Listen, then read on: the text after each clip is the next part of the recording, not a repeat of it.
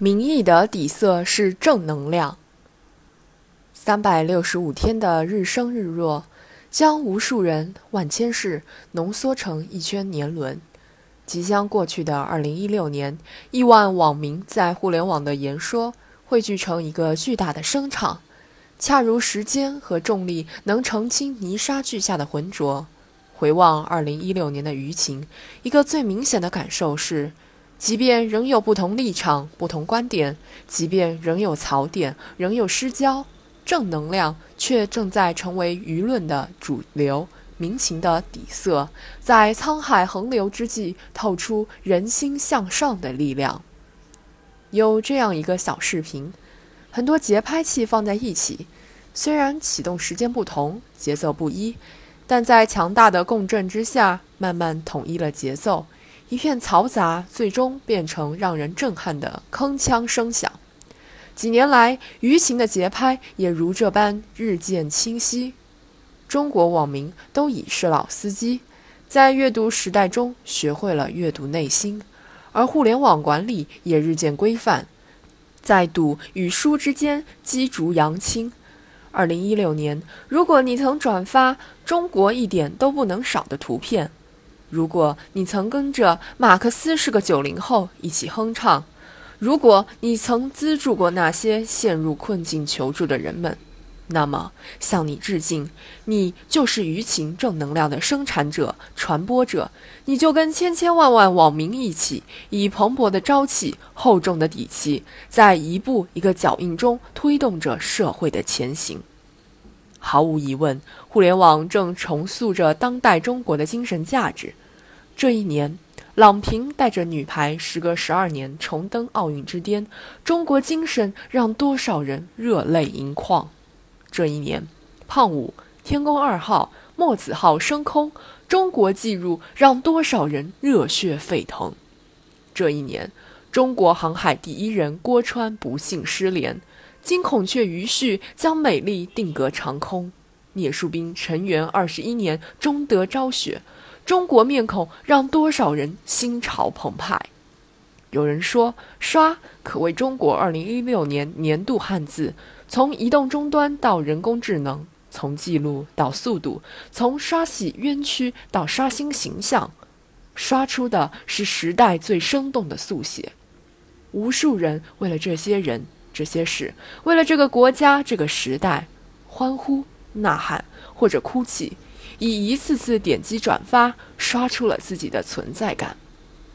蜂群的声音是春天的脚步，每个人的表达汇成了心灵的洪流，让正能量从虚拟空间中奔涌而出，激荡在我们朝夕于斯的土地上。这样的正能量不仅关乎时代的前进，更关乎心灵的成长。一张照片成为冬日里的暖流。漆黑的路上，男子骑三轮车载着一个头发发白的老人。一辆警车打开大灯，缓慢前行，为他们照亮前路。类似的热镜头，一年来在互联网上如涟漪般荡开。怀孕几个月的医生累得倒在地上就睡，公交车司机昏迷前最后的动作是踩刹车。杭州协警车流中准确预判塌陷位置。网友们为什么会被这些普通人、平凡事所打动？正因为他们让普通的人生呈现出另一面，让我们的时代看到了另一种可能，生命的价值得以彰显，人生的意义得以超越。博眼球，求关注者仍然众多，但当网络成为我们赖以栖居的精神家园，对主流价值的期待也日渐彰显。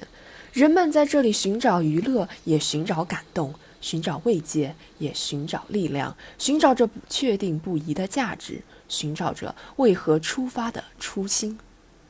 约三十年前，北京大学教授钱天白发出了中国的第一封电子邮件。到今天，年轻人已经成为互联网的原住民。很多人曾经认为有堵次元墙，隔在网络二次元与现实三次元之间。但二零一六年的舆情或许表明，年轻人主动感受着时代，他们在与国家、与社会、与他人的对话中，让家国情怀超越次元壁，成为青春的一部分。二零一六年，看大事反腐专题片《永远在路上》累计播放量超千万，全面从严治党引来广泛点赞。说大事，长征胜利八十周年、建党九十五周年，微博相关话题总阅读量超十亿。不忘初心成为流行语。半床被子打动年轻网友，南海仲裁案等事件中，“爱国”二字更是在九零后的心底激起最强烈的情感。这一代人见证了国家发展、国力强盛，对国家和民族充满自豪，乐于传播每一点进步和每一份感动。当年轻一代更多的把视线从风花雪月转向星辰大海，也就在与时代的同频共振中完成着自身的蜕变与成长。每个人的心里都有一团火，路过的人只看到烟，但是总有人能看到这火，然后走过来陪我一起。在生气相求的网络，相信会有越来越多人看到心中的火。点亮眼中的光，延伸红色地带，唱出最美和声，一起见证、参与并改变这个时代。